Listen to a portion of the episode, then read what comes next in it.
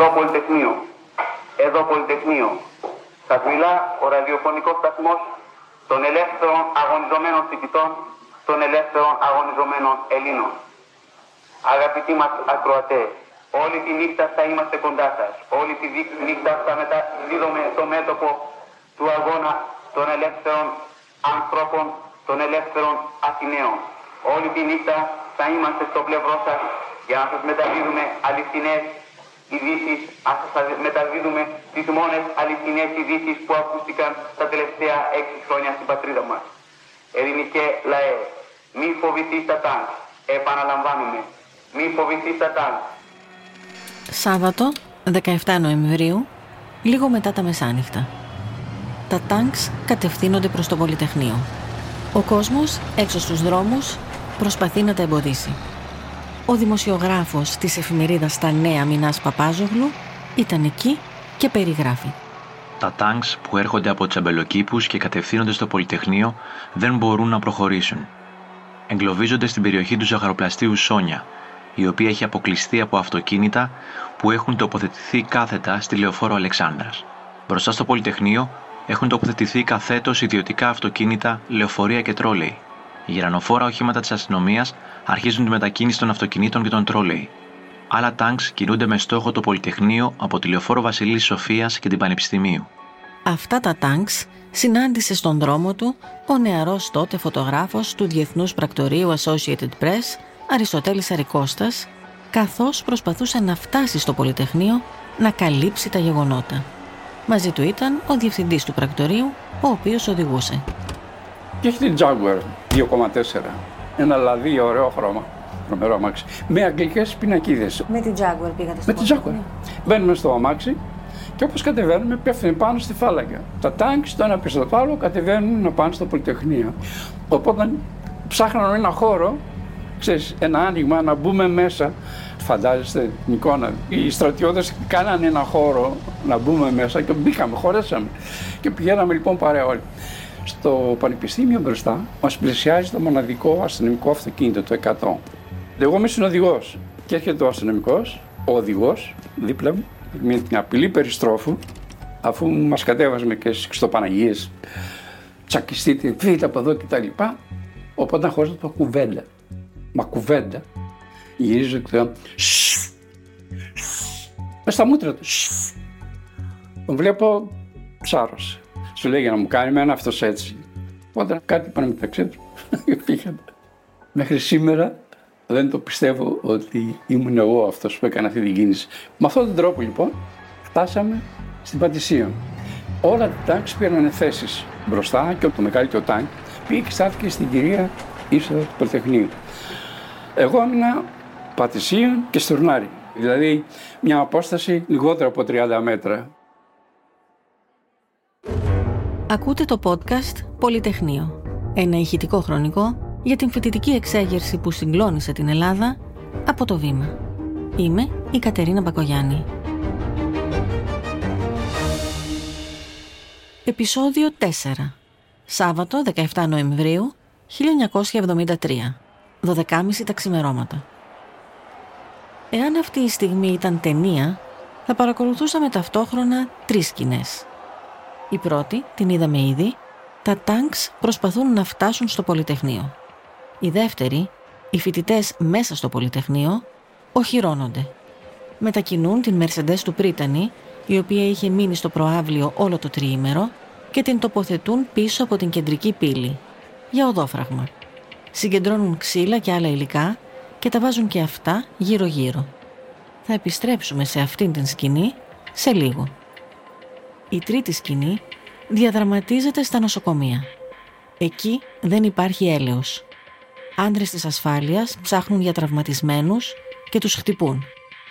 Ο φοιτητής Γιώργος Οικονόμου, ο οποίος είχε πυροβοληθεί στην πλάτη από ελεύθερο σκοπευτή, αν θυμάστε ήταν στο ιατρείο αργά το βράδυ της Παρασκευής, διηγείται την περιπέτειά του από τη στιγμή που έφυγε από το Πολυτεχνείο τα ξημερώματα του Σαββάτου. Αρχίζω και πονάω και ψάχνουν να βρουν ασθενοφόρο να πάει στο νοσοκομείο. Αλλά εγώ είχα δει έξω ότι υπήρχαν αστυνομικοί μπεμπλούζε ιατρών και λέω δεν μπαίνω σε ασθενοφόρο. Κάνανε έκλεισε από το σταθμό και ήρθε ιδιώτης. Ένας άγνωστος ήρθε εκεί με το γεταχή. Εγώ ήμουν τώρα σε μια πόρτα ξαπλωμένος, γιατί δεν είχαμε φορεία. Δεν θυμάμαι ακριβώς πώς ήταν το αμάξι, αλλά ο μισός ήμουν έξω, ο μισός μέσα και πήγα μετά στο ρυθμιστικό επάνω. Μέσα από σφαίρες, μέσα από δακρυγόνα, μέσα από πυροβολισμούς, κόλαση, κόλαση. Το ρυθμιστικό είναι το σημερινό Γιώργος Γεννηματάς στη Λεωφόρο Μεσογείων και εκείνες τις ώρες λειτουργούσε ως πρώτο κέντρο διαλογής των τραυματιών για τη μεταφορά του σε άλλα νοσοκομεία. Και με βάλανε μένα κάπου εκεί σε ένα διάδρομο και με παρατήσανε. Εγώ εντάξει δεν μπορούσα να κρατήσω τη φωνή μου από τον πόνο, ε, φοβερός πόνος. Και μέσα εκεί στο διάδρομο δεν έβγαινε κύχ. Γιατί αν έβγαζα φωνή θα με καταλάβαιναν ότι είμαι έτσι και θα με περιλάμβαναν. Είχε δίκιο να φοβάται. Στο ρυθμιστικό συνέβαιναν σημεία και τέρατα εκείνο το βράδυ. Ήρθε μια στιγμή η νοσοκόμα εκεί πέρα και μου λέει σε καλά έτσι αλαφιασμένη. Λέω, καλά είμαι, αλλά πονάω, κάντε μου κάτι. Μη φωνάζεις, λέει, μη κάνεις τίποτα. Γιατί τον άλλον τον τραυματία εκεί πέρα ήρθαν αστυνομικοί και τον δίρνανε. Μάνανε τα χέρια στις πληγές. Δεν μιλάμε για βαρβαρότητες τέτοιες βαρβαρότητες είναι ανήκουστες από ανθρώπινα όντα, από Έλληνες σε Έλληνες. Του έκαναν ακτινογραφία. Η σφαίρα είχε σφινωθεί ακριβώς δίπλα στη σπονδυλική στήλη, στην αορτή. Εάν είχε αιμορραγία, θα πέθανε μέσα σε πέντε λεπτά. Ευτυχώς δεν είχε. Τον άφησαν στον διάδρομο, χωρίς αναισθητικό. Μετά από ώρες τον μετέφεραν στο Ιπποκράτιο. Για να τον αφήσουν να φύγει, ο διευθυντής της κλινικής είπε ψέματα ότι είχε σκολικοειδίτιδα. Χειρουργήθηκε μετά από τέσσερις μέρες. Ο γιατρός που έκανε την επέμβαση δεν δέχτηκε να πάρει χρήματα. Σε κάθε ιστορία υπάρχουν και οι καλοί. Σάββατο, μία το πρωί. Είμαστε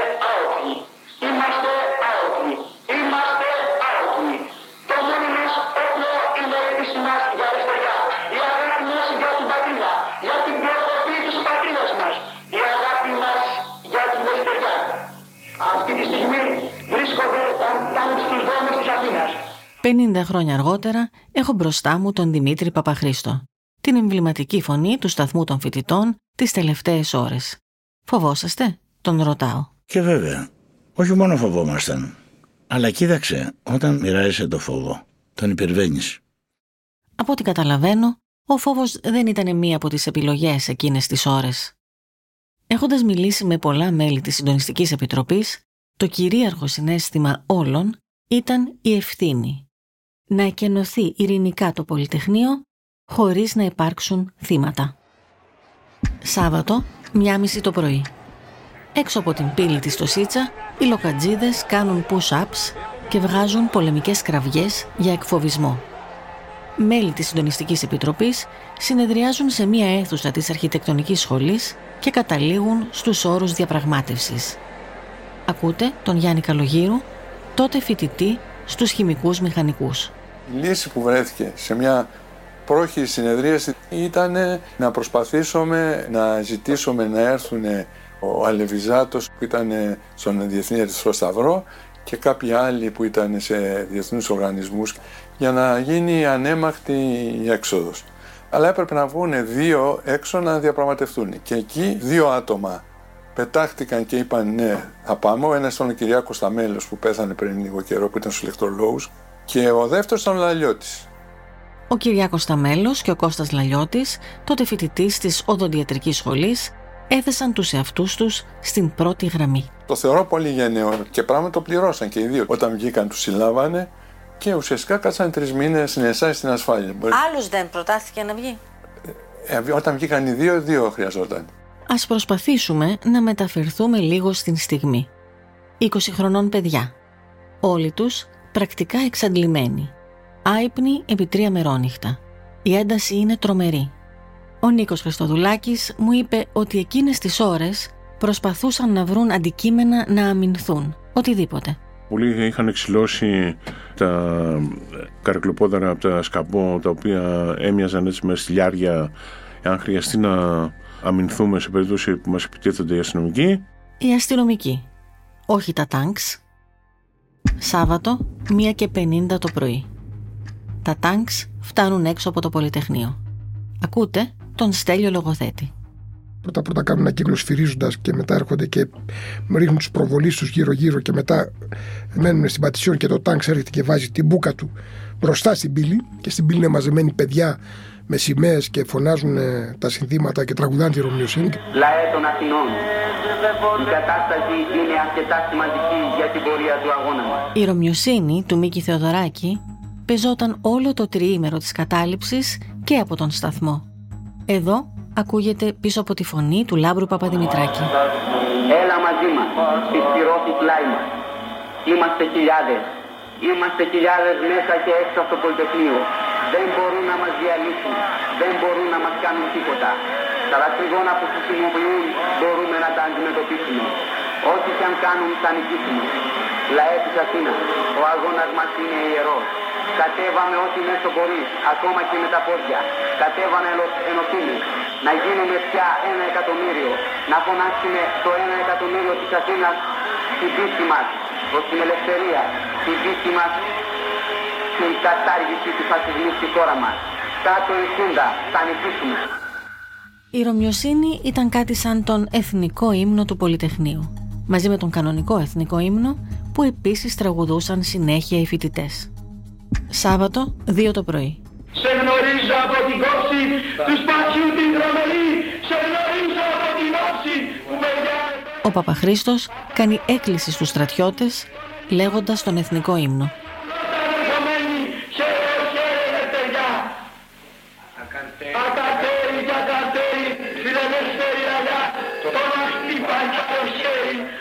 Δίπλα του ακούγεται και ο Λάμπρος Παπαδημητράκης. Οι δυο τους είναι αγκαλιασμένοι στο σκοτάδι για να μην εντοπιστεί από τους απ' έξω σε ποιο κτίριο ήταν ο σταθμός. Το βασικό όπλο των φοιτητών πρέπει να προφυλαχθεί μέχρι το τέλος. Αφού έκανα αυτή την έκκληση και είπα τον εθνικό ύμνο, σβήνουν τα φώτα. Και εγώ λέω την τελευταία κουβέντα ο αγώνας συνεχίζεται με τα όπλα που διαθέτει ο καθένας από εδώ και πέρα. Αυτή ήταν η τελευταία μου κουβέντα. Σάββατο, 2 και 4 το πρωί. Ο Κώστας Λαλιώτης και ο Κυριάκος Σταμέλος κατεβαίνουν από το κτίριο της αρχιτεκτονικής για να διαπραγματευτούν με τον στρατό. Από αυτό το σημείο και μετά έχουν σημασία τα λεπτά. Έχω προσπαθήσει να ανασυνθέσω το πώς εξελίχθηκαν τα γεγονότα με βάση τα πρακτικά της δίκης για το Πολυτεχνείο, ένα χρονικό του δημοσιογράφου της εφημερίδας «Τα Νέα Μινά Παπάζογλου», μαρτυρίες φοιτητών που ήταν μπροστά και μία μοναδική συνέντευξη του Κυριάκου Σταμέλου στο κανάλι Art και στον δημοσιογράφο Παναγιώτη Λιάκο. Εγώ λέγομαι Κυριάκος Σταμέλος, είμαι μηχανολόγος, ηλεκτρολόγος μηχανικός. Ήμουνα αναπληρωματικό μέλος της Συντονιστικής Επιτροπή. Ο Κώστας Λαλιώτης δεν έχει δώσει ποτέ συνέντευξη για να περιγράψει αυτή την κορυφαία στιγμή και δεν έδωσε ούτε σε μένα, παρότι προσπάθησα πολύ να τον πείσω. Ακολουθεί λοιπόν δραματοποιημένη αφήγηση από την κατάθεσή του στην δίκη για το Πολυτεχνείο. Στις 2 και 4 κατεβήκαμε 5 ή 7 μέλη της Συντονιστικής Επιτροπής για διαπραγματεύσεις. Μίλησα στους φοιτητές με το μικρόφωνο και τους είπα ότι θα προσπαθήσουμε να κάνουμε διαπραγματεύσεις και ότι οι φαντάροι είναι αδέλφια μας. Το ίδιο είπαμε και στους φαντάρους, τους οποίους καλέσαμε να μην ακούν τις προκλήσεις της αστυνομίας και αρχίσαμε να ψάλουμε τον εθνικό ύμνο. Ο Σταμέλος έβγαλε τη λευκή φανέλα του, την έδεσε σε ένα ξύλο, τη σήκωσε ψηλά και βγήκε για διαπραγματεύσεις. Και η κατάθεση του Κυριάκου Σταμέλου. Σε ένα ξύλο θέσαμε ένα άσπρο ύφασμα, δηλώνοντας έτσι ότι θέλουμε να κάνουμε διαπραγματεύσεις. Μαζί με τον συνάδελφό μου, Κώστα Λαγιώτη, πήγαμε στους επικεφαλείς των στρατιωτικών τμήματων και τους ζητήσαμε να φύγουμε την επομένη. Τους είπαμε ότι φοβόμαστε εξαιτίας του κλίματος τρομοκρατίας που επικρατούσε. Μας είπαν ότι ο στρατός δεν δέχεται προθεσμίες. Είχαμε ζητήσει να μας δοθεί κάποια πίστοση χρόνου, ώστε να γίνει δυνατόν να ελευθερωθεί η κεντρική πύλη για να μπορέσουν να φύγουν οι φοιτητές. Οι στρατιωτικοί ήταν κατηγορηματικοί. Δεν μας έδιναν διορία πάνω από 10 λεπτά. Για να δώσω μια εικόνα της κατάστασης που επικρατούσε, ακόμα και τη στιγμή που μιλούσα με τους στρατιωτικούς, με χτυπούσαν άντρες ασφάλειας. Ο στρατός δεν ήθελε ή δεν μπορούσε ή και τα δύο να προστατεύσει τους φοιτητές από την αστυνομία. Ο επικεφαλής τους έδωσε τελεσίγραφο 10 λεπτών στους φοιτητές να βγουν από το Πολυτεχνείο. Σάββατο, 2.30 το πρωί. Ο αρχηγός της αστυνομίας πόλεων, Νικόλαος Δασκαλόπουλος, που βρίσκεται εγκατεστημένος στο Ακροπόλ απέναντι από το Πολυτεχνείο, εκεί έχει μεταφερθεί τώρα το επιχειρησιακό κέντρο, καλεί τους φοιτητές με τη Λεβόα να φύγουν από το Πολυτεχνείο. Το προάβλιο είναι γεμάτο από φοιτητές. Ανεβασμένοι στα κάγκελα της κεντρικής πύλης, φωνάζουν στους φαντάρους.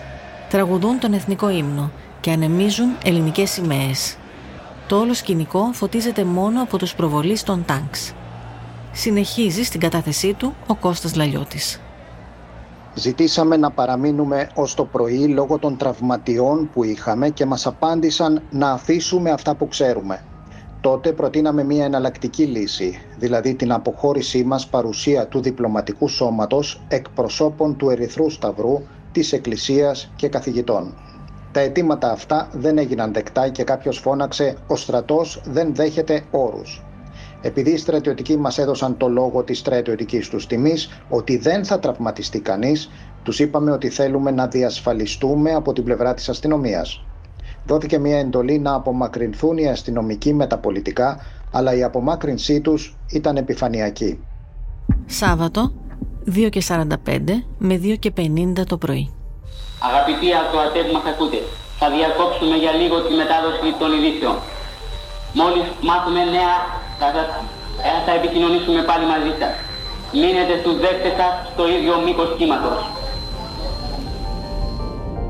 Αυτά ήταν τα τελευταία λόγια του Λάμπρου Παπαδημητράκη πριν ο σταθμός συγγύσει για πάντα. Την ίδια στιγμή, μπροστά στην πύλη του Πολυτεχνείου, ταγματάρχης των ΛΟΚ, ανεβασμένο σε τάγκ, καλεί τους φοιτητές να το εγκαταλείψουν μέσα σε 10 λεπτά. Επαναλαμβάνει δηλαδή το τελεσίγραφο. Μετά δίνει τον ηλεκτρονικό τηλεβόα στον Σταμέλο. Ο Σταμέλος ζητά από τους φοιτητές να φύγουν ειρηνικά. Αμέσως μετά προσπαθεί να ανοίξει την κεντρική πύλη. Μαζί με άλλους φοιτητές αρχίζει να σπρώχνει την Mercedes που είχαν βάλει για φράγμα προστασίας νωρίτερα για να ελευθερωθεί η είσοδος. Τελικά καταφέρνουν να ανοίξει λίγο η πόρτα όσο μπορεί να περάσει ένας άνθρωπος. Αλλά υπάρχουν πολλοί που αντιδρούν και προσπαθούν να τους εμποδίσουν. Ακούτε πάλι τον Κυριάκο Σταμέλο στο ΑΡΤ. Υπήρχαν μέσα στη θέρμη των ωρών πολλοί από εμάς οι οποίοι δεν θέλανε να ανοίξει πόρτα. Οι ζηλωτές ήταν πολλοί και ήταν πολλοί και οι μετριοπαθείς. Μετριοπαθείς υπό μια σωστή έννοια. Με 400 στακού έξω και 6 τάξει, τι να κάνουμε εμείς. Είχε τελειώσει ο ρόλος μας. Όλων. Και γι' αυτό και η Επιτροπή απεδέχθη ομοφόνος να γίνουν διαπραγματεύσεις. Νιώθω ότι πρέπει να διευκρινίσω το εξής. Κανείς άλλος από όσους μίλησα δεν μου ανέφερε ότι υπήρξε κάποιο είδους διαμάχη μεταξύ των φοιτητών τα τελευταία λεπτά για το εάν θα έπρεπε να ανοίξει η πύλη ή όχι.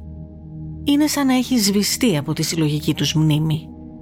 Όταν όμως επανήλθα, αφού άκουσα τη συνέντευξη του στα μέλους στο YouTube και ρώτησα εάν είναι αλήθεια, μου το επιβεβαίωσαν. Αυτό που φαίνεται ότι συνέβη τις δραματικές στιγμές πριν το τάγκ πέσει πάνω στη σιδερένια πύλη είναι ότι ο Κυριάκος Σταμέλος το πήρε πάνω του. Να ανοίξει πόρτα για να βγουν οι φοιτητές. Και τότε πράγματι πολλοί αντιτάχθηκαν.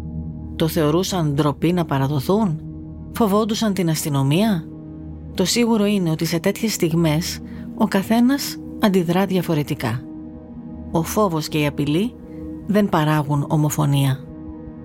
Για την ιστορία, ο Σταμέλος έδωσε αυτή τη συνέντευξη μαζί με τον οδηγό του άρματος, τον Μιχάλη Γουνελά, με τον οποίο διατηρούσε φιλία τα τελευταία χρόνια της ζωής του. Ο Γουνελάς δεν είπε πολλά. Εκτελούσε εντολές. Ακολουθούν οι μαρτυρίες των Δημήτρη Παπαχρίστου, Στέλιου Λογοθέτη, Νίκου Σιδέρη και Γιώργου Γαβριήλ. Και οι τέσσερις ήταν μπροστά στην κεντρική πύλη. Βλέπω απ' έξω το σταμέλο με τον ε, Κώστα το Λαλιώτη. Τα φώτα πώς είναι οι ξεραφιές παιδί μου; Και βλέπω έναν απάνω στο τάγκς με ένα περίστροφο έτσι. Και βλέπω τον καημένο το φαντάρο μέσα στο κλουβί του τάγκς και ακούω ο στρατός δεν διαπραγματεύεται και κάνει το χέρι κάποιος έτσι. Και είδα όλη τη φάση μπροστά μου που πηδάει ο Σταμέλος πίσω. Είναι στην πόρτα δύο φαντάρι και λέει ο Σταμέλος άστους να μπουν για να δείξουμε ότι εμείς δεν έχουμε κανένα πρόβλημα για αντίσταση και τα λοιπά αλλά θα βγούμε. Και σπρώχνει την Mercedes που λένε ακόμα ορισμένοι δεν είμαστε έτοιμοι και είδα με τα μάτια μου εκείνη την ώρα που γίνονταν το μαλευρά σε αυτό τον στρατιωτικό να κάνει εμπρός ρε και άκουσα μια φωνή ο στρατός ρε δεν διαλέγεται δεν συμβάζεται κάτι τέτοιο. Εκεί μπροστά ήταν ο Κώστας και ο, ο Κυριάκος Σταμένος όταν καταλάβαμε ότι το πράγμα δεν πάει καλά. Πολύ σωστά πηδήξαν και δύο από τα κάγκελα έξω και συζητούσαν με τον επικεφαλής να βρουν έναν τρόπο να φύγουμε ειρηνικά το πρωί. Αυτό θέλαμε εμείς το πρωί. Ήταν μια σύντομη κουβέντα, δεν κράτησε πολύ.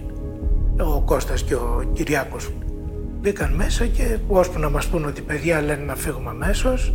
Εκεί πέρα έγινε σε μας ένα σούσουρο, μια σύγχυση μικρή, τι κάνουμε, τι δεν κάνουμε, ώσπου να πάρουμε απόφαση τι θα κάνουμε. Κινήθηκε το τάγκ και κατευθύνθηκε πάνω στην πόρτα. Ανοίξαν την πόρτα και βγήκε ο Λαλιώτης, ο Σταμέλος και αρχίσαν τις διαπραγματεύσεις. Πώς θα βγούμε, πώς θα κάνουμε.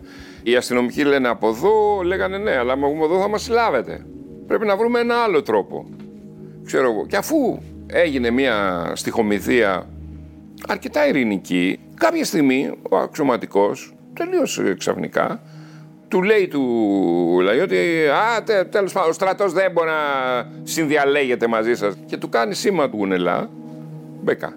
Ο Γουνελά έβαλε μπρος με δύναμη το τάγκς, ήρθε μπροστά, σταμάτησε. Δεν μπήκε με τη μία. Σταμάτησε. Νομίζω σταμάτησε γιατί έπρεπε να φύγουν από πίσω όσοι ήταν. Σάββατο, 2 και 57 με 3 το πρωί η διορία προς τους φοιτητές να βγουν από το Πολυτεχνείο ακόμα δεν έχει εκπνεύσει. Μένουν ακόμα τρία λεπτά από το τελεσίγραφο του στρατού. Ή η διορία έχει εκπνεύσει μόλις δύο λεπτά πριν. Κανείς δεν μπορεί να το πει με σιγουριά. Ποιος είχε την ψυχραιμία να κοιτάει το ρολόι του, εάν φορούσε ρολόι εκείνη την εποχή με λεπτοδείκτες που φαίνονταν καθαρά στο σκοτάδι και να μετράει; Θεωρητικά ο πιο ψύχρεμος αυτόπτης μάρτυρας ήταν ο φωτογράφος. Αλλά και εκείνος είναι μπερδεμένος ως προς την ώρα.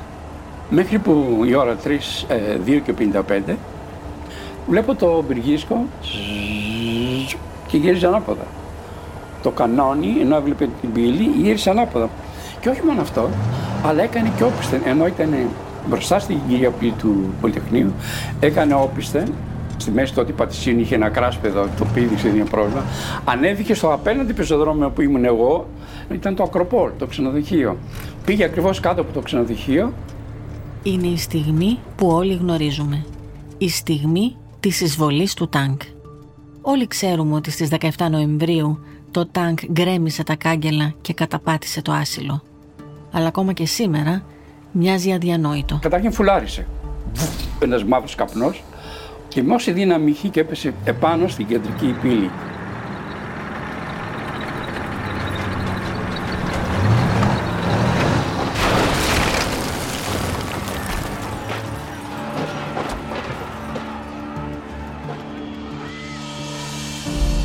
Εμένα με ξάφνιασε παρότι ότι έχω φάει αρκετούς πολέμους. Τη Mercedes την πήγε 10 μέτρα μέσα στην αυλή, μαζί ό,τι βρήκε Ό,τι είχε από πίσω τα πήρε και τα πήγε 10-12 μέτρα μέσα. Συνέρχομαι εγώ και για να έχω μια καλύτερη οπτική γωνία, πηγαίνω ακριβώς στο κέντρο λίγο δεξιά της Πατησίου για να έχω αυτή τη φωτογραφία. Είναι η μοναδική φωτογραφία που δείχνει το τάγκ μισό μέσα στο Πολυτεχνείο. Η φωτογραφία έφτασε την ίδια μέρα στα κεντρικά γραφεία του Associated Press στη Νέα Υόρκη και έκανε τον γύρο του κόσμου. Λίγο κουνημένη, μου είπε ο Σαρικώστας, με ταχύτητα κλίστρου 125. Θα μπορούσε να είχε βάλει και 500, αλλά το φως δεν ήταν αρκετό. Αυτή η φωτογραφία αποτύπωσε για πάντα την εξέγερση του Πολυτεχνείου. Και τίποτα άλλο να μην γνωρίζει κανείς για το Πολυτεχνείο, την ιστορική συγκυρία, την εποχή, όλοι ξέρουν ότι το τάγκ γκρέμισε την σιδερένια πόρτα. Τι άλλο ξέρουμε με σιγουριά ότι συνέβη; 1. Ότι έγινε προσπάθεια για ειρηνική εκένωση και λύση από την πλευρά των φοιτητών. 2. Ότι ο επικεφαλής της δημιουργίας είπε ότι ο στρατός δεν διαπραγματεύεται. 3. ότι ο στρατός προειδοποίησε τους φοιτητές να απομακρυνθούν από την πύλη δίνοντας τελεσίγραφο. 4. Ότι το τάγκ τελικά έπιασε τους φοιτητές απροετοίμαστους. Σάββατο, 3 το πρωί. Οι λοκατζίδες εισβάλλουν στο Πολυτεχνείο με εντολή να το εκενώσουν. Όλες οι μαρτυρίες συγκλίνουν ότι οι φαντάροι σεβάστηκαν τους φοιτητές και τον χώρο. Υπάρχει εξήγηση γι' αυτό. Ο στρατός είχε ήδη κερδίσει τη μάχη. Τώρα εκτελούσε την εντολή να γίνουν όλα μεθοδικά. Ακολουθούν πάλι τρεις ξεχωριστές μαρτυρίες. Του Νίκου Σιδέρη, του Γιώργου Γαβρίλ και του Στέλιου Λογοθέτη που δείχνουν τι συνέβη; Μπήκαν οι στρατιώτες οι οποίοι μας σεβάστηκαν απίστευτα. Δηλαδή τα όπλα τους τα είχαν όλοι χαμηλωμένα. Μας βοήθησαν να κατευθυνθούμε χωρίς ε, τσαλαπατήματα πλήθους, πανικούς κτλ προς το πίσω μέρος του κτηρίου ή να βγούμε μαλακά από την πρόσπορτα που ήταν μικρή γιατί είχε φράξει την πόρτα του τάγκ. Δεν μπορούσαν να βγουν τόσοι άνθρωποι εύκολα από εκεί πέρα. Πάντα μας βοήθησαν να βγούμε ειρηνικά. Παρά το ότι ήταν η τελευταία πράξη του πολέμου, ήταν έσοδος του τάγκ. Μετά ξεκινάει ένας λόγο λοκατζίδων με τα όπλα, φωνάζοντας μια πολεμική αρχή και μπήκανε τρέχοντας μέσα. Και πέφτανε και πυροβολισμοί. Αυτό δεν θα το ξεχάσω. Τέλος πάντων, μας τριμώξανε μέσα σε μία αίθουσα και έρχονται δύο στρατιώτες και μάλιστα ο ένας είχε αυτόματο, Τόμψον. Και το στρέφει απάνω μας και λέει: Λέγεται, θα βγείτε; Και εγώ του λέω: Ναι, ναι, θα βγούμε. Και ξέρεις, είδα ένα χαμόγελο ανακούφισης στο πρόσωπό του που δεν θα το ξεχάσω ποτέ.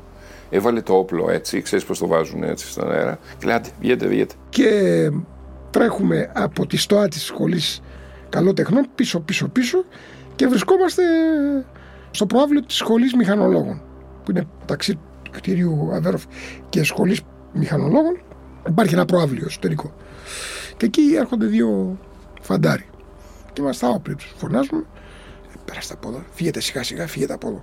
Οπότε σιωπηλοί όλος αυτός ο κόσμος, πάει στη Στουρνάρα και εκεί βλέπω έναν καλοδιατηρημένο λοχεία, των ΛΟΚ, ο οποίος να λέει: Παιδιά, φύγετε σιγά σιγά, μη σκοντάψετε κιόλας.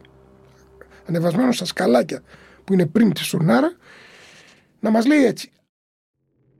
Σάββατο, λίγο μετά τις 3 το πρωί.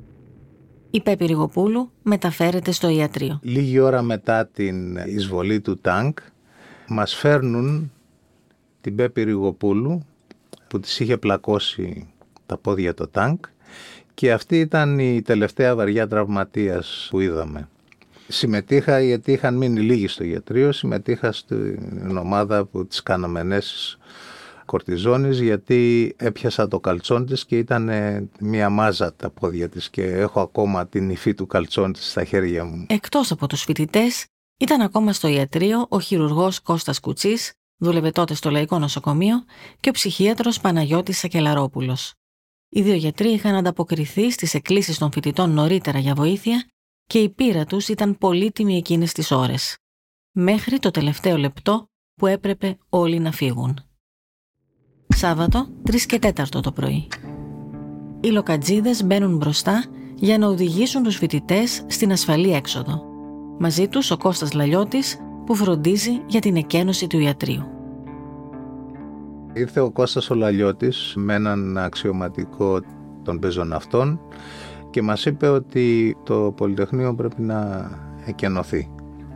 Αυτό δεν λέει ο στρατός και εμείς τους είπαμε ότι έχουμε αυτό το βαρύ περιστατικό και έχουμε και άλλους τραυματίες και πρέπει να κάτσουμε εκεί. Οπότε ήρθαν δύο πεζοναύτες με ένα πραγματικό φορείο του στρατού και μεταφέραμε την Πέπη Ριγοπούλου στο πορείο και την πήραν. Η Πέπη Ριγοπούλου είναι μία από τις γνωστές πρωταγωνίστριες του Πολυτεχνείου Αθελάτης. Δεν θέλησε να μιλήσει στο podcast, παρότι μιλήσαμε αρκετές φορές off the record. Ό,τι είχε να πει, κατόρθωσε να το γράψει στο βιβλίο της μετά από χρόνια, το 2014, με τον τίτλο «Θάλαμος Ανανύψεως». Εκεί περιγράφει πώς έζησε εκείνη τα γεγονότα. Αν πρέπει να ξεχωρίσω μόνο μερικά από τα λόγια της, είναι ότι δεν περίμενε ποτέ ότι το τάγκ θα καταπατούσε το άσυλο και ότι αργότερα ειδικά κατά την διάρκεια της δίκης για το Πολυτεχνείο, αισθάνθηκε ότι της επιφυλασσόταν ο ρόλος του θύματος που είχε την ατυχία να επιζήσει. Σάββατο, 3.30 το πρωί.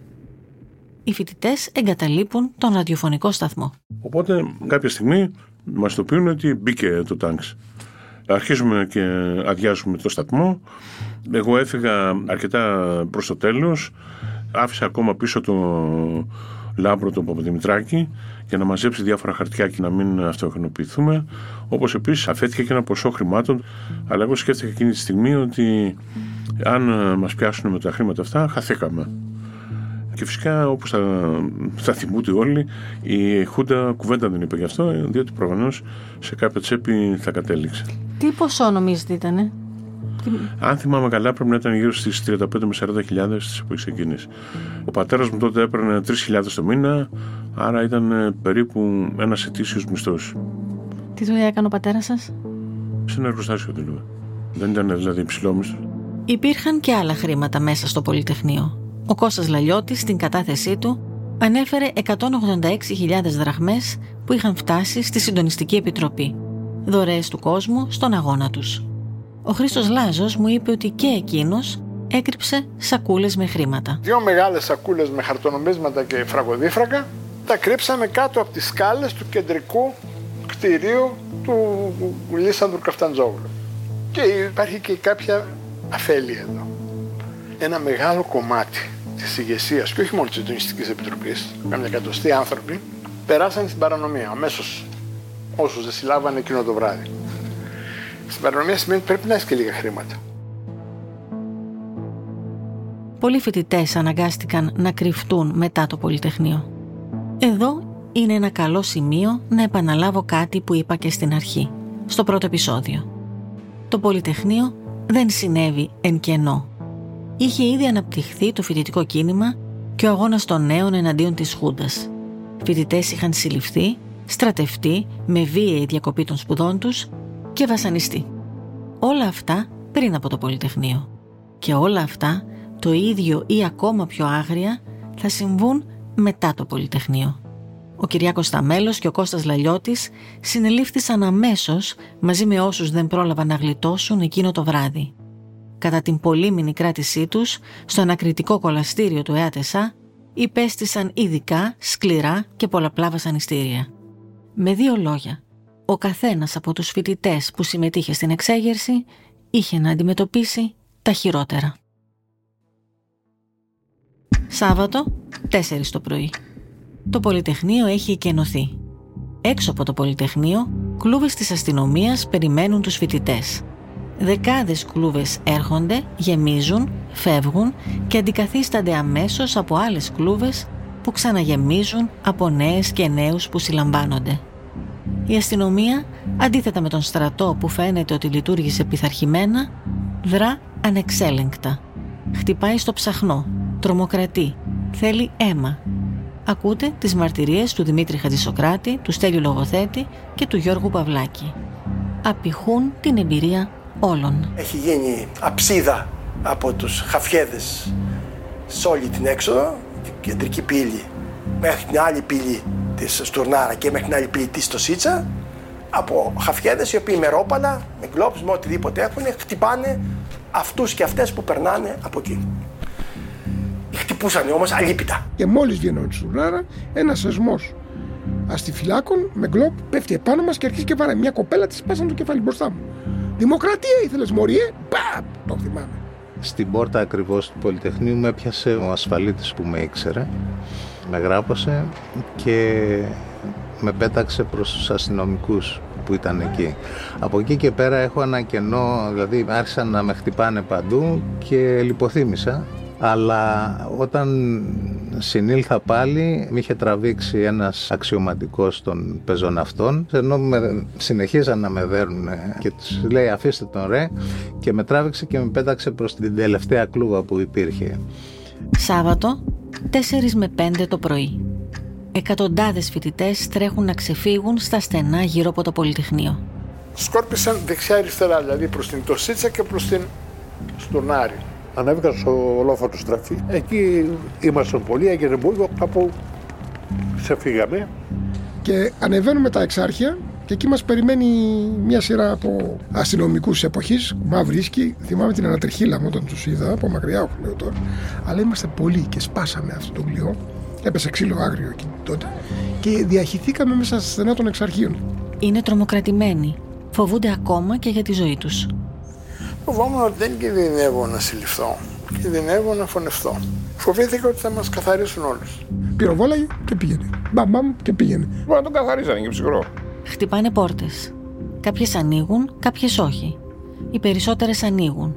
Πολλοί κόσμος βοήθησε τους φοιτητές να κρυφτούν και να περάσουν τη νύχτα. Υπήρχε ο κόσμος στα μπαλκόνια, προσπαθούσε να δει τι γίνεται. Ευτυχώς με μαζέψανε στην είσοδο μιας πολυκατοικίας.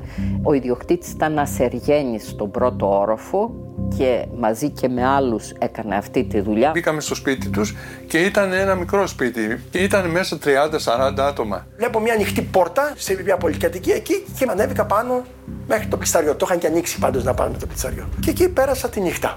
Με το ξημέρωμα οι φοιτητές έχουν φύγει. Κανείς δεν ρώτησε ονόματα. Σε συνθήκες δικτατορίας, όσο λιγότερα ξέρεις, τόσο καλύτερα για όλους. Εκτός και αν πέσεις πάνω σε γνωστό ο ψυχίατρος Μανώλης Μιλονάκης, ο οποίος έμενε απέναντι από το Πολυτεχνείο και βοήθησε τραυματισμένους φοιτητές στα ξημερώματα του Σαββάτου, μου μίλησε για μια διάσημη γειτόνισά του. Στην οδό Στουρνάρη, σε μία από τις πολυκατοικίες που είναι κοντά στην Πατησίων, έμενε η Σοφία Βέμπο. Είχε ανοίξει τις πόρτες της πολυκατοικίας και τις πόρτες του διαμερίσματός της. Η Σοφία Βέμπο, το σύμβολο του ελληνοαλβανικού έπους, ήταν με το μέρος των φοιτητών του Πολυτεχνείου. Σάββατο, 6 το πρωί. Οι αστυνομικοί καθαρίζουν τον τόπο του εγκλήματος. Ο φωτογράφος επιστρέφει. Έστειλα τις φωτογραφίες, η ώρα έχει πάει 5.30-6 παρά, ξημέρωνα και εμένα μέτρωγε να πάω πίσω να δω τι έγινε. Τι γίνανε αυτά τα παιδιά πίσω από τα αυτοκίνητα. Εννοεί τα παιδιά που είχαν οχυρωθεί πίσω από την Mercedes. Πυρητό να σας πω ότι η ατμόσφαιρα στην Αθήνα εκείνη τη μέρα δεν μπορούσε να προχωρήσει. Τα μάτια σου δάκρυζαν χωρίς να κλέσει από τα καπνογόνα. Και φτάνοντας στην πύλη μπροστά, είδα αστυνομικούς και οι πυροσβέστες καθαρίζανε το πεζοδρόμιο μέσα και έξω. Τράβησα μια-δυο φωτογραφίες και μπήκα μέσα και φωτογράφησα συγκεκριμένα παπούτσια που κάμισα, παντελόνια, κάτι στάμπες από αίματα, φροντίζαν να τα καθαρίσουν. Σάββατο, 7 το πρωί. Σε διαμέρισμα τρία λεπτά από το Πολυτεχνείο, στην οδό Σπυρίδωνος Τρικούπη, κρύβεται ο μετέπειτα ιστορικός ηγέτης του ΚΚΕ εσωτερικού Λεωνίδας Κύρκος, ο οποίος συναντήθηκε με κάποιους από τους φοιτητές που μόλις είχαν βγει από το Πολυτεχνείο. Ναι, είχε έρθει ο Λεωνίδας ο Κύρκος, ο οποίος έπρεπε να πάει κάπου να κρυφτεί γιατί δεν ήξερε ποια θα είναι η πορεία των πραγμάτων. Είμαι στο σπίτι της Αυγής Μαμαλάκη, στο ίδιο ακριβώς σπίτι που εκείνο το βράδυ φιλοξένησε τον Κύρκο αλλά και αρκετούς φοιτητές. Οπότε έτσι έγινε η συνάντηση του Λεωνίδα με τα παιδιά που ήταν στο Ρίγα. Ήταν μια πρώτη επαφή. Η Μαμαλάκη ήταν τότε μαθήτρια 15 χρονών και συμμετείχε στο Πολυτεχνείο όπως και η μεγαλύτερη αδερφή της Χαρά που ήταν φοιτήτρια των πολιτικών μηχανικών. Οι γονείς της, η Ίκα και ο Αντώνης Μαμαλάκης, ήταν σημαντικά στελέχη της αριστεράς προδικτατορικά. Αλλά ο λόγος που εγώ ξέρω για τη συνάντηση εκείνη του Κύρκου με τους φοιτητές είναι γιατί στο ίδιο σπίτι έτυχε να βρεθεί και η Νάντια Βαλαβάνη, η οποία τότε ήταν στην ΚΝΕ και όχι στον Ρήγα, αλλά τον γνώριζε οικογενειακά από τους γονείς της στο Ηράκλειο. Και εκεί στο διαμέρισμα της Ίκας βρήκα τον Κύρκο ο Κύρκος στην προδικτατορική ΕΔΑ ήταν ε, βουλευτής Ηρακλείου της ΕΔΑ. Και θυμάμαι ότι μαζευόταν οι γονείς μας, καμιά εικοσαριά άτομα, και κάνανε κάτι αρμένικες βεγγέρες μέχρι τα μεσάνυχτα που μιλούσαν όλοι μαζί. Εμείς παίζαμε και ακούγαμε Σε ταυτόχρονα. Σε τι κατάσταση είδατε τον Κύρκο εκείνη τη μέρα; Ήταν ε, ψύχρεμος. Δεν μιλήσαμε πολιτικά, δεν συζητήσαμε πολιτικά, συζητήσαμε απλώς αν είμαστε καλά. Με ρώτησε πώς είσαι. Δηλαδή δεν είπε τίποτα για το Πολυτεχνείο; Δεν είπαμε τίποτα για το Πολυτεχνείο, όχι. Ήταν μια ευγενική συζήτηση όπου ένας ενδιαφέρθηκε για, πώς το λένε οι Αγγλοσάξονες, το well-being του, του άλλου. Για το εάν δηλαδή είναι καλά. αλλά, όπως θα έλεγαν οι Αγγλοσάξονες, hard to believe. Δύσκολο να το πιστέψεις ότι ο Λεωνίδας Κύρκος δεν εξέφρασε άποψη για το Πολυτεχνείο εκείνο το βράδυ που ξαναμπήκε στην παρανομία. Σάββατο, 9.30 το πρωί. Ο δικτάτορας Γιώργος Παπαδόπουλος καλεί στο γραφείο του τον Πρωθυπουργό Σπύρο Μαρκεζίνη και του θέτει ευθέως το ερώτημα εάν πρέπει να κηρυχθεί στρατιωτικός νόμος. Ο Μαρκεζίνης δεν εκφράζει αντίρρηση. Όπως διαβάζουμε στα απομνημονεύματά του, θεώρησε το ερώτημα τυπικό. Το ερώτημα ή το τυπικόν, διότι στην ουσία ευρισκόμεθα υποστρατιωτικών νόμων. Τα τάγκς κυκλοφόρουν, οι πυροβολισμοί εις τον αέρα ήσαν άνευ διακοπής και όσο απεδείχθη εν συνεχεία και τα σχετικά διατάγματα ήσαν όλα έτοιμα. Εν μόνο υπολείπετο να υπογραφούν. Ο Μαρκεζίνης σε αυτή την κρίσιμη στιγμή στηρίζει τον δικτάτορα. Αποφασίζει να παραμείνει στην κυβέρνηση. Συνεχίζει στα απομνημονεύματά του. Δεν εξέφρασα αντίρρηση. Πράγμα το οποίο προφανώς ανεκούφισε τον πρόεδρον, διότι ασφαλώς θα ευρίσκετο εις εξαιρετικά δύσκολων θέσιν αν εκείνος εκείρισε των στρατιωτικών νόμων και εγώ παρητούμην. Σάββατο, 10.30 το πρωί. Οι καθηγητές του Πολυτεχνείου συνεδριάζουν στα εργαστήρια του Πολυτεχνείου στου ζωγράφου. Σάββατο πρωί. Σάββατο πρωί, όχι πολύ πρωί, θα ήταν 10-11 η ώρα. Άρχισε ο μονοφάγος να περιγράφει την κατάσταση. Κύριε συνάδελφοι, αυτή η συνέντευξη είναι μια συνέντευξη καθηγητών έκτακτος λόγω των δραματικών γεγονότων. Τη στάση της συγκλήτου, τη στάση της αστυνομίας, τη στάση του Υπουργού. Ότι σε καμία περίπτωση δεν πρέπει να παιδιεί η αστυνομία δύο, δύο λόγους κυριοτάτος, όπως λέγαμε, πρώτον διότι Το ηχητικό δεν ακούγεται καθαρά και γι' αυτό δεν θα το παίξουμε όλο, αλλά είναι το πραγματικό ντοκουμέντο από τη συνέλευση των καθηγητών το Σάββατο 17 Νοεμβρίου. Ο πρίτανης Κωνσταντίνος Κονοφάγος είχε φέρει κασετόφωνο και είχε ηχογραφήσει τα πάντα.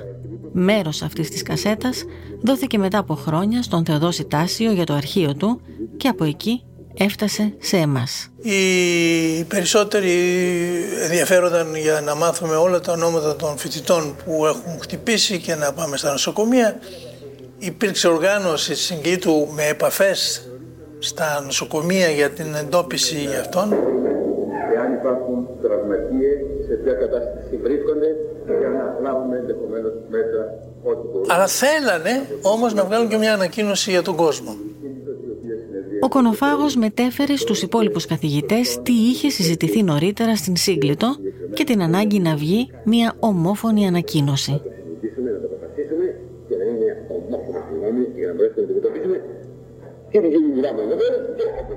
Ε, και τότε είπα, κύριε Πιτανή, έχω κι εγώ ένα σχέδιο. Οπότε αρχίζω να διαβάζω το δικό μου ψήφισμα. Κάναμε αυτό, κάναμε εκείνο και πάντοτε η πολιτική εξουσία μας πρόδιδε.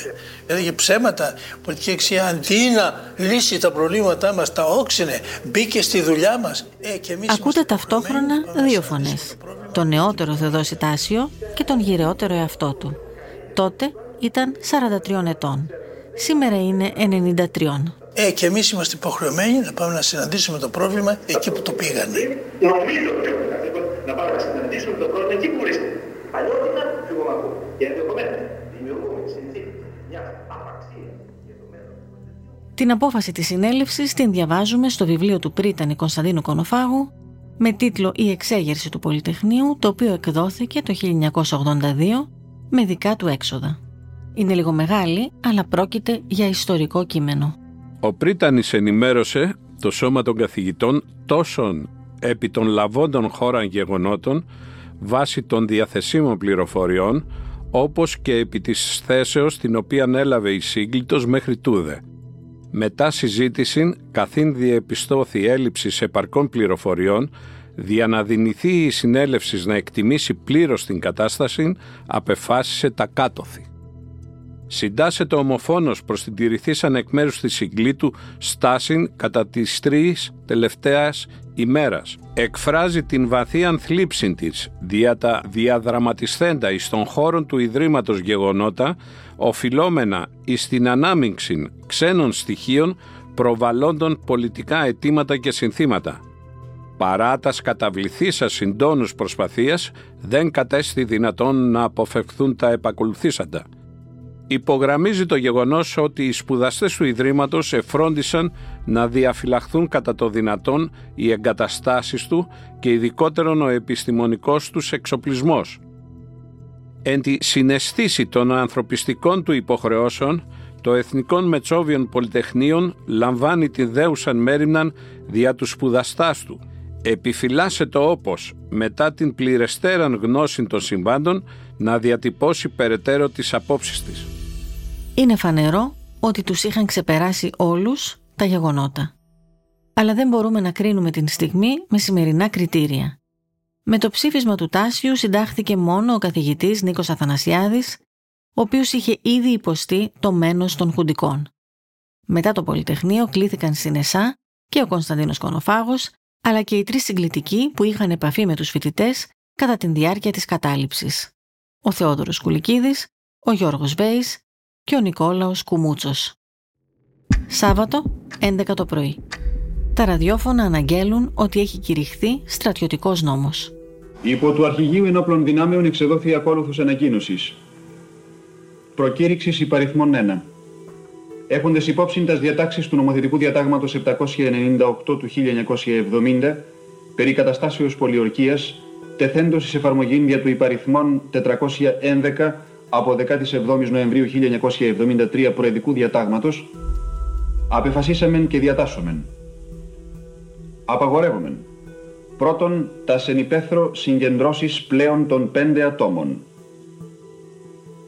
Δεύτερον, τα σε κλειστό χώρο συγκεντρώσεις πλην των δημοσίων θεαμάτων.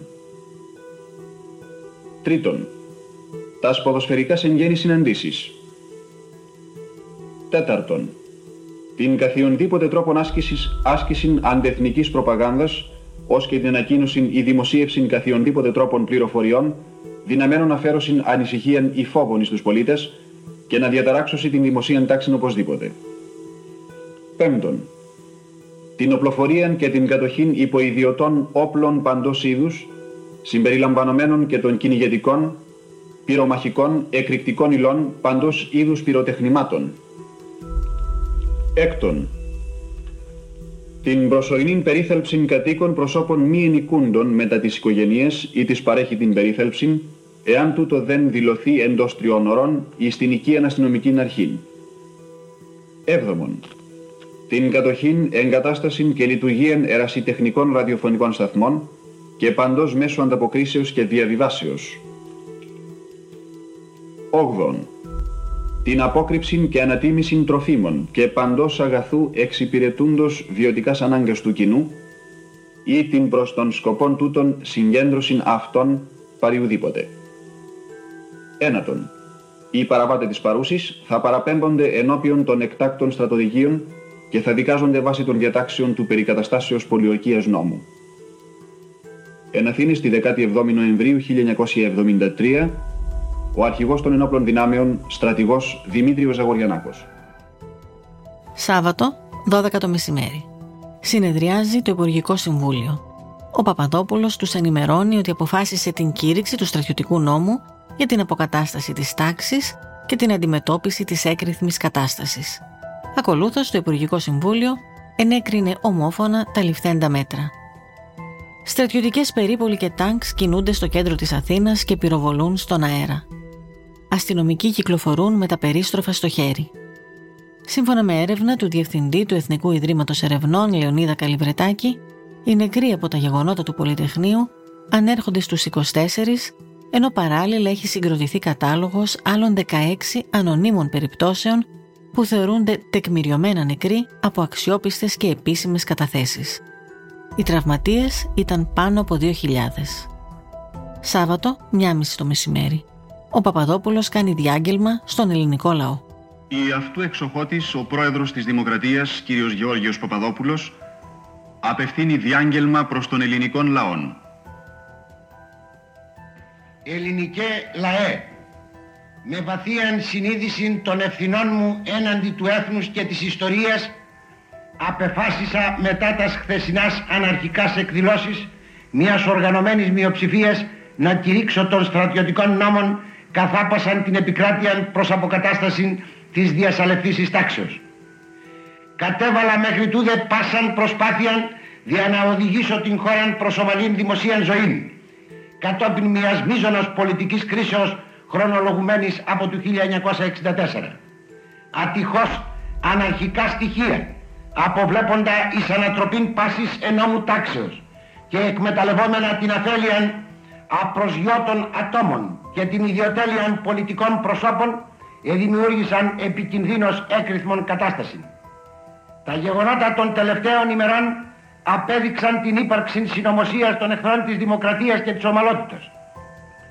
Τεταγμένος εκ του συντάγματος όπως προασπίζω την Γαλήνη, τας κατακτήσεις και την ασφάλεια του ελληνικού λαού, δηλώ ότι είμαι αποφασισμένος να λάβω όλα τα πρόσφορα μέτρα για την παγίωση της τάξεως και την ανεμπόδιστον επίδοση του λαού στα ειρηνικά έργα του. Καλώ τους εκπροσώπους εκείνους του πολιτικού κόσμου οι οποίοι ευθυγραμμίζονται προς τα ανατρεπτικά εκδηλώσεις της μηδιανιστικής μειοψηφίας όπως αναλογιστούν τα ευθύναστον έναντι της Ελλάδος και τους παραδίδω στην κρίση της μεγίστης πλειοψηφίας του ελληνικού λαού η οποία υφίσταται τα συνεπίας της ανατρεπτικής δράσεως. Ελληνικέ λαέ, υποθητή δια κάθε έντιμον πολίτην εσωτερική γαλήνη, θα αποκατασταθεί και το ανεκτήμητον αγαθών της δημοσίας τάξεως θα κατοχυρωθεί εν την πορεία της χώρας προς την ομαλή δημοσία ζωή. Εδώ τελειώνει το χρονικό για το Πολυτεχνείο. Από εδώ και μπρος είναι μια άλλη ιστορία η οποία περιλαμβάνει το πραξικόπημα του Δημήτρη Ιωαννίδη που ανέτρεψε τον Παπαδόπουλο και φυσικά την κυβέρνηση Μαρκεζίνη και οδηγεί στην τραγωδία της Κύπρου. Η δική μας δουλειά σταματά εδώ. Όλοι εμείς που δουλέψαμε πολλές εβδομάδες για το podcast Πολυτεχνείο, διασταυρώνοντας πηγές και χρονικά, προσπαθήσαμε πολύ να αποτυπώσουμε με ακρίβεια τα γεγονότα. Ευχαριστώ πολύ όσους μας διηγήθηκαν την ιστορία τους, προσπαθώντας να θυμηθούν ώρες και περιστατικά, αλλά και όσους παρότι ήταν διστακτικοί να μοιραστούν τις αναμνήσεις τους δημόσια, αφιέρωσαν πολύ χρόνο για να μου εξηγήσουν τι συνέβη και να με βοηθήσουν να καταλάβω. Ελπίζω να κατάφερα να μεταφέρω σωστά όχι μόνο τι έγινε, αλλά και λίγο από το κλίμα και το πνεύμα της εποχής. Θέλω επίσης να διευκρινίσω ότι η επιλογή των προσώπων ήταν σχεδόν τυχαία. Απευθύνθηκα καταρχάς σε όλα τα γνωστά ονόματα του Πολυτεχνείου, κάποια από τα οποία μας μίλησαν και άλλα όχι, και από εκεί ο ένας έφερνε τον άλλον, μέχρι που κάποια στιγμή έπρεπε να σταματήσουμε. Εν τέλει συγκεντρώσαμε πάνω από 50 ώρες ηχητικό υλικό από τις συνεντεύξεις και χρησιμοποιήσαμε λιγότερο από τρεις ώρες. Η αρχική απόφαση να επικεντρωθούμε στα γεγονότα με ανάγκασε να αφήσω απ' έξω πολλές σημαντικές διηγήσεις και απόψεις. Ελπίζω όσοι τις μοιράστηκαν μαζί μου να καταλάβουν. Τέλος θέλω να πω ότι ο κάθε ένας από τους πρωταγωνιστές του Πολυτεχνείου θα μπορούσε να είναι μια ιστορία από μόνος του. Τρεις, τέσσερις ή πέντε χιλιάδες ιστορίες που ενώθηκαν μαζί στις 17 Νοεμβρίου του 1973. Με μία από αυτές θα κλείσω. Θα μας τραγουδήσετε το τραγούδι; Ναι, αν και λόγω συγκίνησης τρέμει λίγη η φωνή μου. Τι ωραία που είναι η αγάπη μου.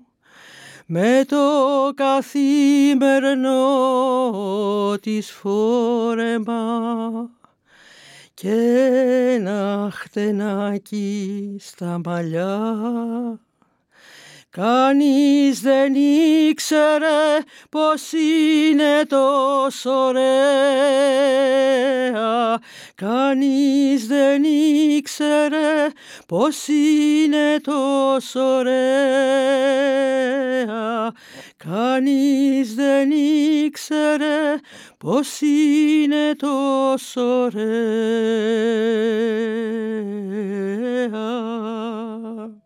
Είμαι ο Τάκης Γεράρδης, ήμουν φοιτητής της Βιομηχανικής Σχολή Πειραιά, 20 χρονών ήμουνα το 1973. Είμαι η Λίνα Γεράρδη, φοιτούσα στο Γαλλικό Ινστιτούτο στη Σίνα.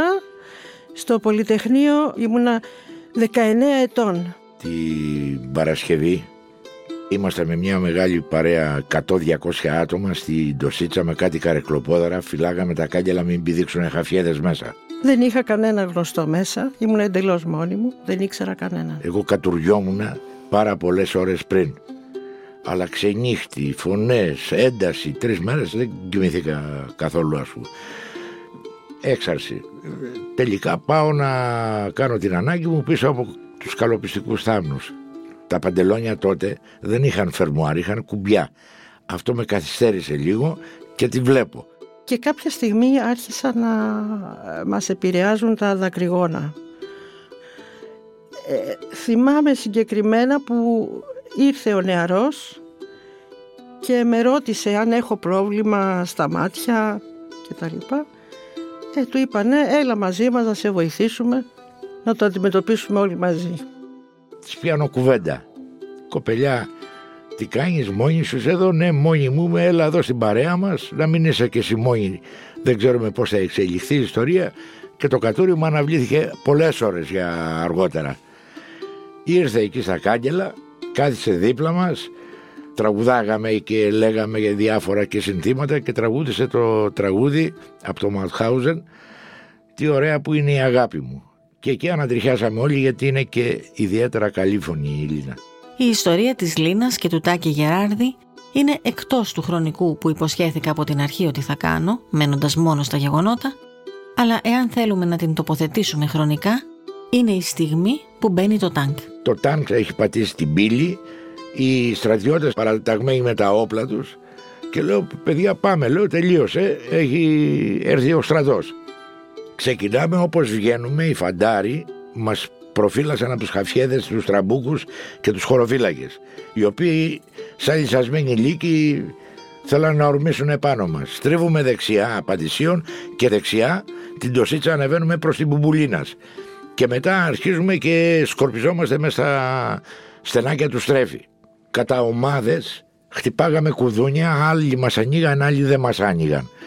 Κάποια πολυκατοικία ανοίγει, μπαίνουν 4-5 άγνωστοι φοιτητές μας και μπαίνω εγώ και η Λίνα μαζί τους. Ελάτε παιδιά μέσα, μπήκαμε μέσα, τηλεφωνήσαμε και στους δικούς μας, ότι είμαστε καλά, σωθήκαμε. Το πρωί που ξημέρωσε, χωρίς να έχουμε κοιμηθεί βέβαια, είχε ελικόπτερα, πυροβολισμούς όλη νύχτα. Πήρα τηλέφωνο εγώ τους γονείς μου και ήρθαν και με πήραν μεταξύ. Εν τω μεταξύ είχαμε ανταλλάξει τηλέφωνα και με πήρε τηλέφωνο και κλείσαμε ραντεβού μία εβδομάδα μετά, δηλαδή την επόμενη Κυριακή. Την επόμενη Κυριακή όμως έγινε το πραξικόπημα του Ιωαννίδη. του Ιωαννίδη. Αναβλήθηκε το ραντεβού για την επόμενη, για τη μεθεπόμενη Κυριακή και βρεθήκαμε τη μεθεπόμενη Κυριακή. Έτσι, με τα ίδια ενδιαφέροντα, μουσική, πολιτική, πολιτική δηλαδή για ό,τι είχε διαδραματιστεί. Και σιγά σιγά δέσαμε. Δεκέμβριο του 1974 παντρευτήκαμε. Ε, έχουμε 50 χρόνια γνωριμίας μεθαύριο. Πώς το λένε, Ιωβιλέο το λένε αυτό;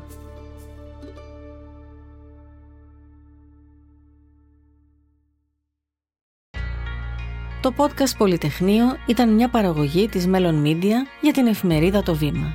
Εάν ακούσατε και τα τέσσερα επεισόδια και σας άρεσαν, αξιολογήστε μας και αφήστε μας κριτική.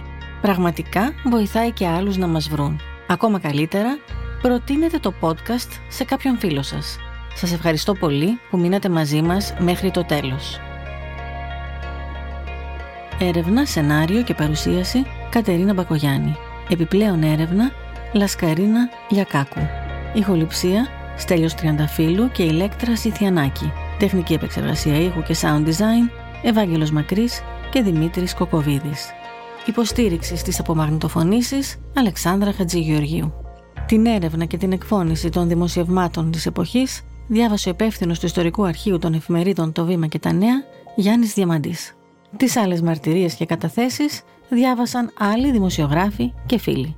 Ένα μεγάλο ευχαριστώ στην εφημερίδα Το Βήμα για την εμπιστοσύνη και σε όλη την ομάδα του Βήμα GR που στήριξε το podcast Πολυτεχνείο από την πρώτη στιγμή. Στις σημειώσεις αυτού του επεισοδίου θα βρείτε όλη τη βιβλιογραφία που χρησιμοποιήσαμε στην έρευνά μας. Ευχαριστούμε πολύ τους πρωταγωνιστές του Πολυτεχνείου που μας μίλησαν. Με τη σειρά που ακούστηκαν, Είμαι ο Γιώργος Οικονόμου. Στην εποχή του Πολυτεχνείου ήμουν 23 ετών και φοιτούσα στο μαθηματικό τμήμα. Με λένε Δημήτρη Παπαχρήστο. Ήμουν αδελφή στην Εμπειρική. 22 χρονών ήμουν. Γιάννης Καλογύρου, ήμουνα στους χημικούς μηχανικούς του Πολυτεχνείου και τότε ήμουνα 21 χρονών. Νίκος Στατουλάκη, όταν έγινε το Πολυτεχνείο, είχα μόλις συμπληρώσει τα 21 έτη και είχα μπει, είχα ξεκινήσει το τέταρτο έτος στη Σχολή Μηχανολόγων Ηλεκτρολόγων. Είμαι ο Στέλιος ο λογοθέτης.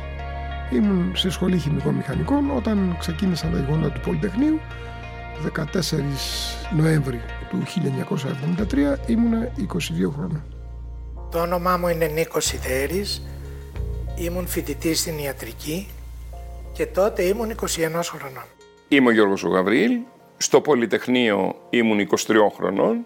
Ήμουν φοιτητής της φαρμακευτικής σχολής, της φυσικομαθηματικής σχολής.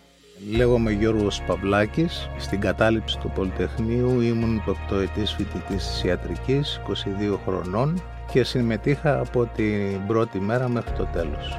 Λέγομαι Χρήστος Λάζος, στο Πολυτεχνείο ήμουν 24 ετών. Είμαι ο Δημήτρης Χατζησοκράτης. Το Νοέμβρη του 1973 ήμουν 22 χρονών. Ήμουν τελειόφυτος της Σχολής των Πολιτικών Μηχανικών. Είμαι ο Τάκης Γεράρδης, ήμουν φοιτητής της Βιομηχανικής Σχολή Πειραιά, 20 χρονών ήμουνα το 1973. Είμαι η Λίνα Γεράρδη, φοιτούσα στο Γαλλικό Ινστιτούτο στη Σίνα. Στο Πολυτεχνείο ήμουνα 19 ετών.